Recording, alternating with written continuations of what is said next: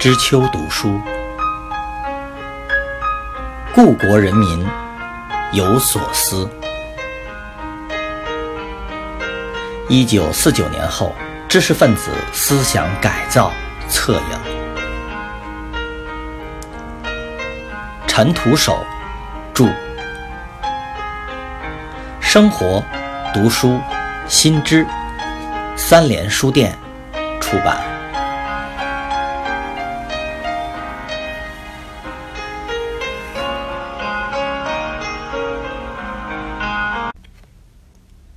俞平伯，一九五四年的抵制和转弯。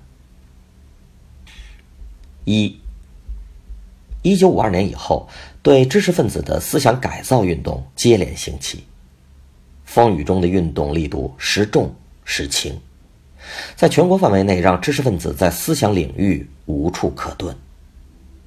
在这样政治运动的铺垫下。一九五四年，毛泽东又抓住了两位年轻人，李希凡、兰陵，批判俞平伯学术著作的文章发表之契机，随之布置了一场新的思想斗争运动，再一次引发了全国知识界的强烈震荡。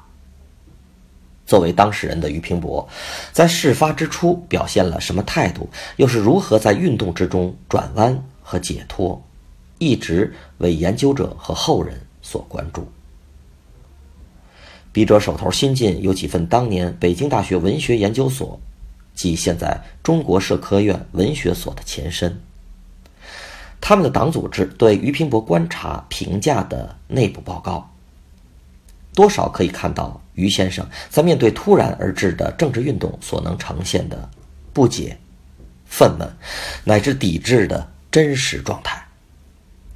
看到他在众人帮助下逐渐承受、平复，直至顺从的变化过程，从而使我们感受到早期思想运动可怕的双面性。他既摧折了学人的抵抗和非议，又坚决地俘获了斗争对象的认同。俞平伯在运动初期是处于极度震惊之中的。万万没有想到自己能成为一场全国性政治运动的主角。一九四九年后，于先生较为低调，对事对人不冷不热，只是缄默地关在家中，依旧做自己喜欢的古典文学研究。斗争运动开始后，文学所的副所长、党内有影响力的理论家何其芳。几次在文字或口头上向高层领导介绍俞的近况，其中就说到，在大批判前，俞平伯已经完成了《红楼梦》前六十回的校勘工作，也就是在各种版本中校定出最好的版本。于先生几年间少有一次被人们关注的是，在一九五三年九月第二次文代会上，他应邀上台发言。全力推崇古典文学的研究意义，颇受当时意识形态领域重要人物胡乔木的鼓励。胡一度甚至说俞的发言中没有发现什么错误。据北大文学所党总支汇报称，俞事后很得意，名利双收，到处讲演，到处写文章。党总支举了一个例子，说明俞的骄傲。他在《红楼梦》的校勘工作中自觉是权威，不同意文学所的组织意见，坚持主张在校勘本中不用新标点符号。后来为此曾写信给胡乔木，以寻求支持。李兰的文章见报之后，俞平伯的抵触情绪是很明显的。文学所党总支所写的对俞平伯学术思想批判情况的调查，一九五四年所写，月日不惧。该文中汇总了俞先生最初的零星反应和态度。对俞的批判展开以后，俞感到问题严重，情绪很波动，公开抗拒。他说：“他们原来要搞我，搞吧。”我不再写文章总行吧？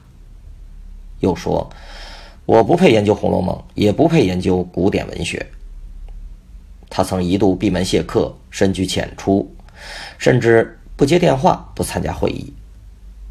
他表现出苦闷、安若无事，内心紧张，蔑视、看不起。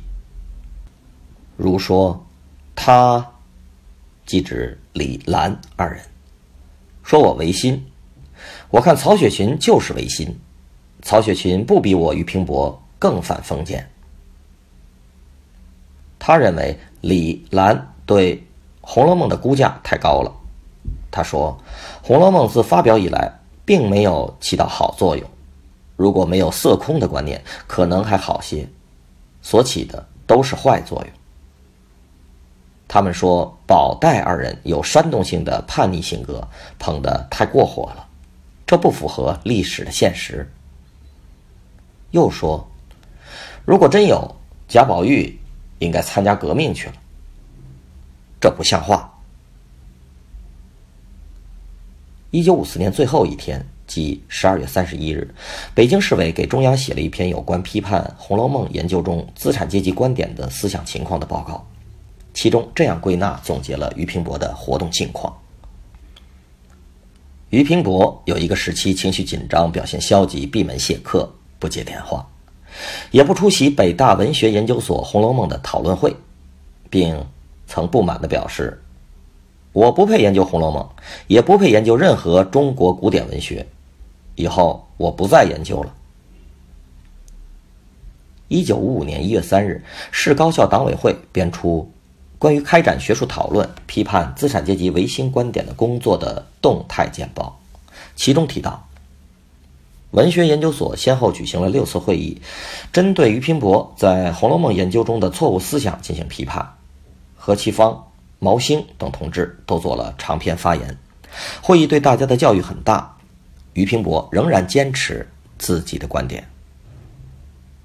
在众人长时间的围攻之中，俞的不服气和倔强。极为羡慕。